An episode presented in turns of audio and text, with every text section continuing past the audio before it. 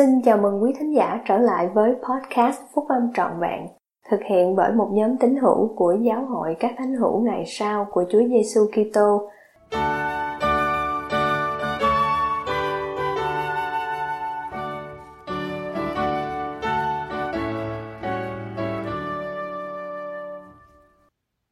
Ba bài học về tình yêu thương, niềm vui và sự bình an. Bài của anh cả Brian K. Ashton, đệ nhị cố vấn trong Chủ tịch Đoàn Trung ương Trường Chủ nhật vào năm 2019 của Giáo hội các thánh hữu ngày sau của Chúa Giêsu Kitô đăng trong tạp chí Liahona vào tháng 4 năm 2019. Tôi gặp vợ tôi Melinda trong năm thứ hai đại học, khoảng 6 tháng sau khi tôi đi truyền giáo trở về. Tôi biết ngay rằng tôi muốn kết hôn với Melinda Tuy nhiên Melinda không có cùng suy nghĩ như tôi. Mãi cho đến 5 năm sau, cuối cùng, cô ấy mới nhận được câu trả lời từ Thánh Linh rằng mọi việc sẽ đều ổn thỏa nếu cô ấy kết hôn với tôi.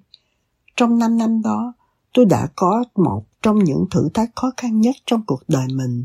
Tôi biết tôi phải kết hôn với ai và Thánh Linh thúc giục tôi, nhưng dường như tôi không thể đạt được mục tiêu đó.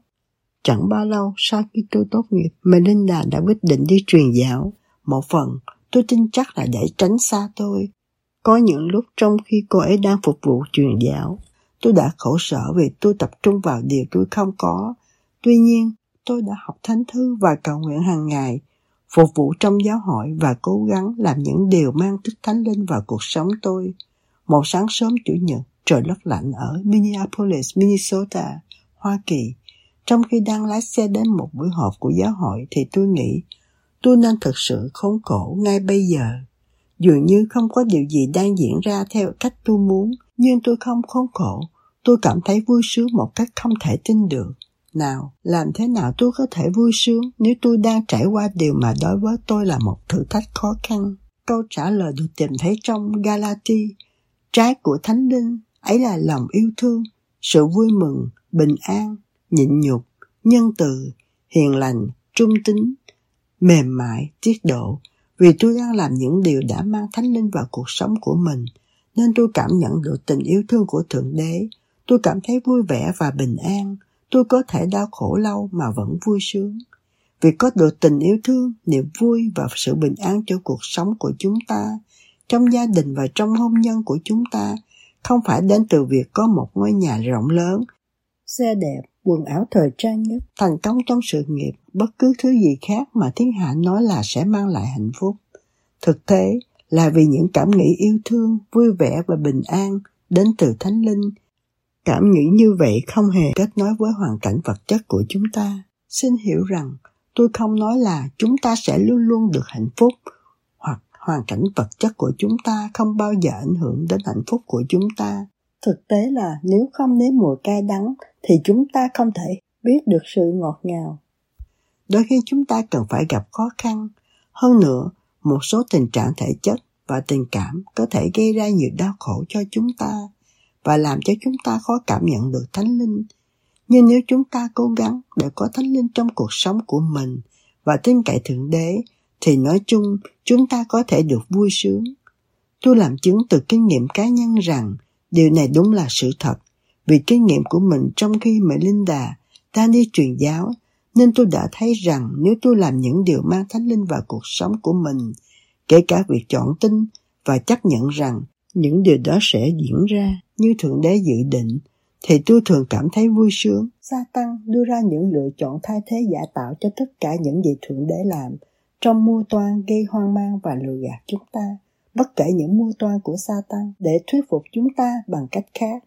Đấng cứu rỗi dạy chúng ta rằng cây xấu cũng không thể sinh trái tốt được vì Satan là một cái cây xấu nên nó không làm cho chúng ta cảm thấy được lòng yêu thương, sự vui mừng, bình an, nhịn nhục, nhân từ, hiền lành, trung tính, nhu mì và tiết độ.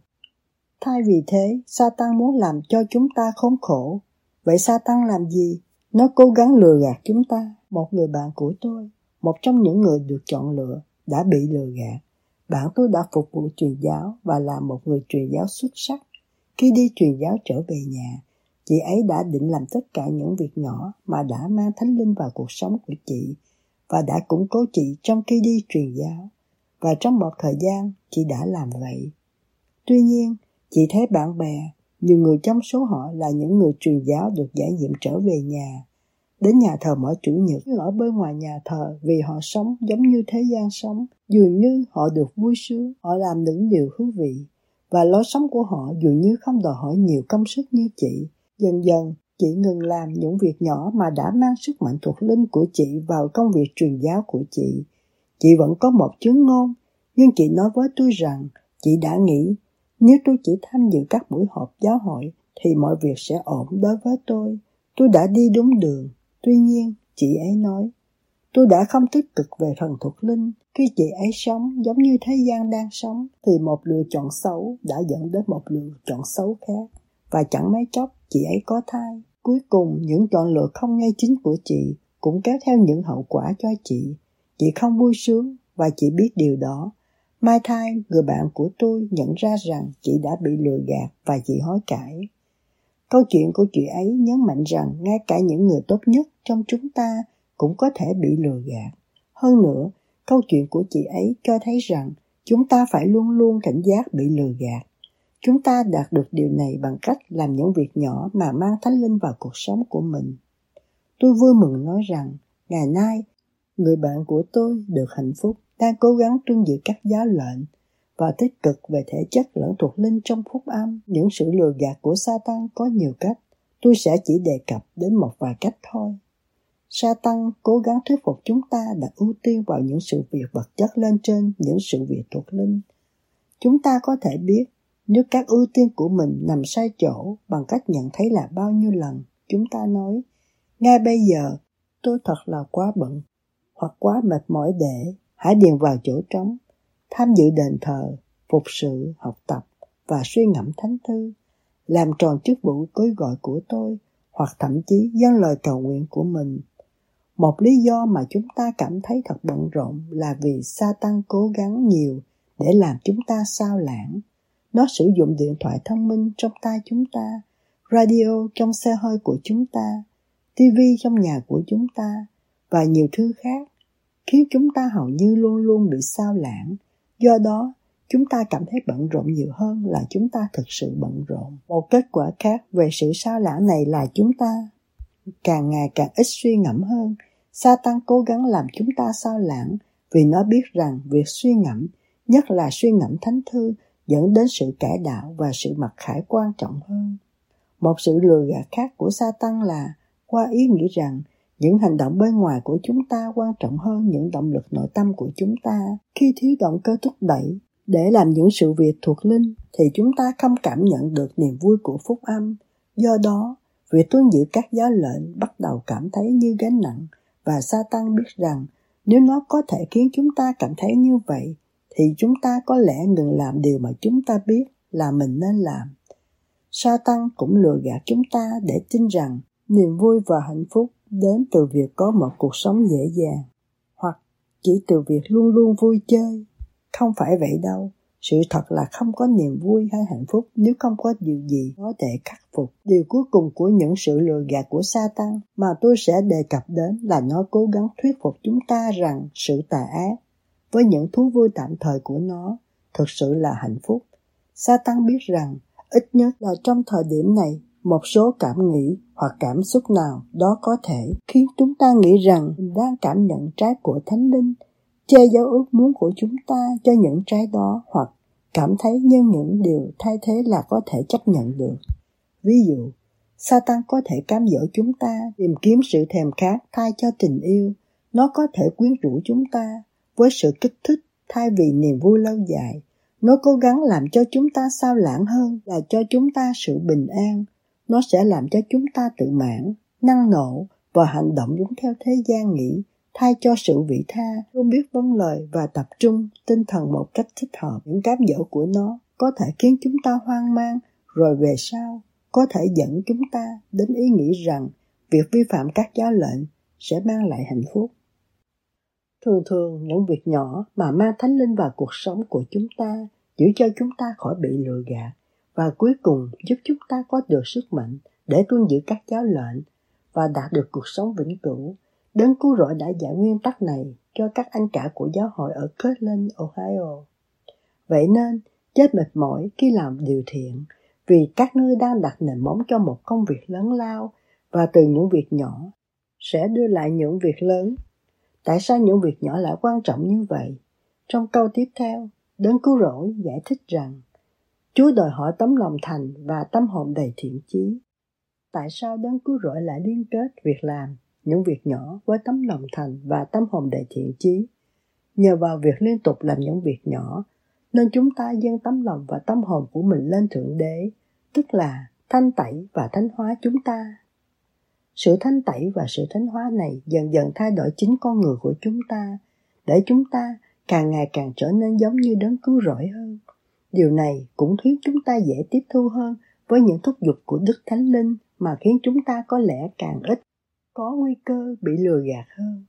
Trong năm cuối trung học của tôi, cha tôi đã dạy lớp giáo lý cho tôi tại nhà của chúng tôi vì đề tài trong năm đó là sách mặt môn nên cha tôi quyết định rằng chúng tôi sẽ cùng đọc chung sách đó từng câu một và thảo luận điều chúng tôi đã học được khi chúng tôi đọc Cha tôi thường đặt câu hỏi mà khiến tôi nghĩ về điều chúng tôi đang đọc, và ông thường giải thích những điều tôi không hiểu. Tôi vẫn còn nhớ, học về đấng cứu rỗi và cảm nhận được rằng Ngài đã thực sự đến thăm dân Nê Phi và rằng tôi thực sự có thể được tha thứ tội lỗi của mình nhờ vào sự chuộc tội của Ngài. Những buổi đọc thánh thư chung với cha tôi là khởi đầu cho nền tảng của tôi, nơi thánh thư. Tôi cảm thấy một điều gì đó trong khi chúng tôi đọc và có lẽ quan trọng hơn là những ước muốn, động lực và hành động của tôi đã thay đổi. Tôi muốn trở thành người tốt hơn. Tôi bắt đầu thấy nơi nào tôi bị lừa gạt. Tôi hối cải thường xuyên hơn. Và cuối năm thứ nhất đại học của mình, tôi đã đọc thánh thư hàng ngày. Khoảng thời gian này, chủ tịch ezra taft benson đã yêu cầu các tín hữu giáo hội đọc sách bậc môn hàng ngày và áp dụng điều họ học được. Vì vậy Ngoài bất cứ điều gì khác tôi đã đọc, tôi còn đọc ít nhất một điều gì đó từ sách mặc môn. Trong khi đi truyền giáo, tôi đã học được cách thực sự học và đọc thánh thư. Tôi không những cảm thấy Đức Thánh Linh khi đọc, mà tôi còn bắt đầu cảm thấy vui sướng khi tôi tra cứu thánh thư để tìm kiếm những giải đáp cho các vấn đề của tôi và của những người tầm đạo. Sau khi đi truyền giáo về, tôi đã tiếp tục đọc thánh thư hàng ngày vì sinh hoạt này đã mở Đức Thánh Linh vào cuộc sống của tôi, nên tôi đã nhận được sự hướng dẫn của Ngài để giúp tôi sử dụng thời gian của mình một cách hiệu quả hơn. Do đó, tôi đã học giỏi hơn ở trường và về sau làm việc giỏi hơn tại sở làm. Thật là dễ dàng hơn để đưa ra những quyết định sáng suốt. Tôi cầu nguyện nhiều hơn và siêng năng hơn trong việc làm tròn những chức vụ kêu gọi của tôi. Vì thưởng thức thánh thư hàng ngày không giải quyết được hết mọi vấn đề của tôi, nhưng cuộc sống trở nên dễ dàng hơn. Vào tháng 8 năm 2005, Chủ tịch Gordon B. Hinckley đưa ra lời yêu cầu đọc hoặc đọc lại sách mặt môn trước khi cuối năm. Vì đã đọc sách mặt môn hàng ngày, nên tôi đã đọc tới Ethe hay Moroni. Do đó, sau khi đọc xong một hoặc hai tuần sau, tôi kết luận rằng mình đã hoàn thành lời yêu cầu của Chủ tịch Hinckley. Nhưng sau đó, một thầy giảng dạy tại gia trung tính đã đến thăm gia đình chúng tôi. Người ấy hỏi tôi đã làm tới đâu rồi, với lời yêu cầu của Chủ tịch Henley. Tôi nói với người ấy rằng tôi đã may mắn bắt đầu đọc sách mặt môn trước khi Chủ tịch Henley đưa ra lời yêu cầu đó. Sau đó, lòng đầy tự mãn, tôi nói rằng mình đã hoàn thành nhiệm vụ rồi. May mắn thay, người thầy giảng dạy tại gia của tôi lại thấy khác. Khi người ấy nhỏ nhẹ sửa tôi thì Thánh Thư mách bảo với tôi rằng, thầy giảng dạy tại gia của tôi đã nói đúng. Bây giờ, tôi đã phải đọc hai chương mỗi ngày để hoàn thành một lần nữa vào cuối năm. Khi gia tăng việc đọc sách mặc môn, thì tôi nhận thấy rằng còn có nhiều quyền năng hơn đến với cuộc sống của tôi. Tôi đã có thêm niềm vui. Tôi đã hiểu rõ mọi sự việc hơn. Tôi đã hối cải còn thường xuyên hơn. Tôi đã muốn phục sự và giải cứu những người khác. Tôi ít bị tổn thương bởi những sự lừa gạt và cám dỗ của Satan. Tôi yêu mến đấng cứu rỗi hơn. Tháng 11 năm đó, tôi được kêu gọi làm giám trợ của tiểu giáo hư chúng tôi. Việc hoàn thành lời yêu cầu của Chủ tịch Henley đã chuẩn bị tôi cho chức vụ kêu gọi đó. Kể từ lúc đó, tôi đã nhận thấy rằng khi tôi trở nên càng bận rộn hơn tại sở làm hoặc ở nhà thờ, thì tôi cần học thánh thư thêm, nhất là sách mặt môn. Anh chị em có thể có cùng các phước lành và quyền năng đó trong cuộc sống của anh chị em nếu anh chị em chịu đọc thánh thư hàng ngày. Tôi hứa rằng nếu anh chị em chịu đọc thánh thư hàng ngày, nhất là sách mặt môn, thì anh chị em sẽ mở thánh linh vào cuộc sống của anh chị em và anh chị em sẽ muốn cầu nguyện hàng ngày, hối cải thường xuyên hơn và thấy dễ dàng hơn để tham dự nhà thờ và giữ phần tiệc thánh hàng tuần. Tôi làm chứng rằng khi anh chị em làm những việc nhỏ và tin cậy Chúa, thì anh chị em có thể tìm thấy tình yêu thương, niềm vui, sự bình an và hạnh phúc. Bất kể hoàn cảnh của anh chị em ra sao đi nữa, tôi cũng làm chứng rằng điều này có thể thực hiện được nhờ vào sự hy sinh của Chúa Giêsu Kitô. Tất cả những điều tốt đẹp đều do Đấng Kitô đem lại